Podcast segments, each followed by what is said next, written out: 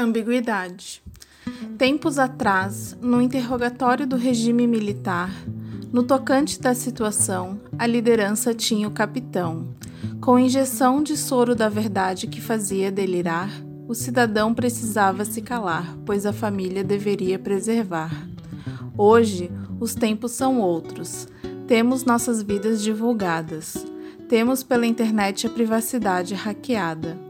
Nada mais adianta esconder toda essa verdade. Estamos passando pela terceira onda, em confinamento dentro dessa cabana eletrônica.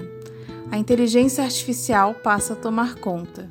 Então, para nossa preservação, como sugestão, o uso da ambiguidade torna-se obrigação, como faziam os artistas daquela época.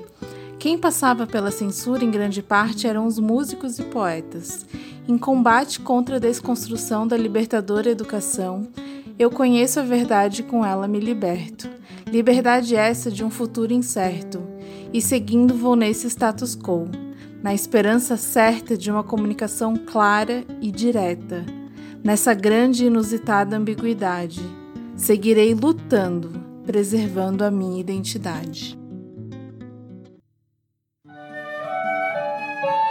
Rádio EJA Continental.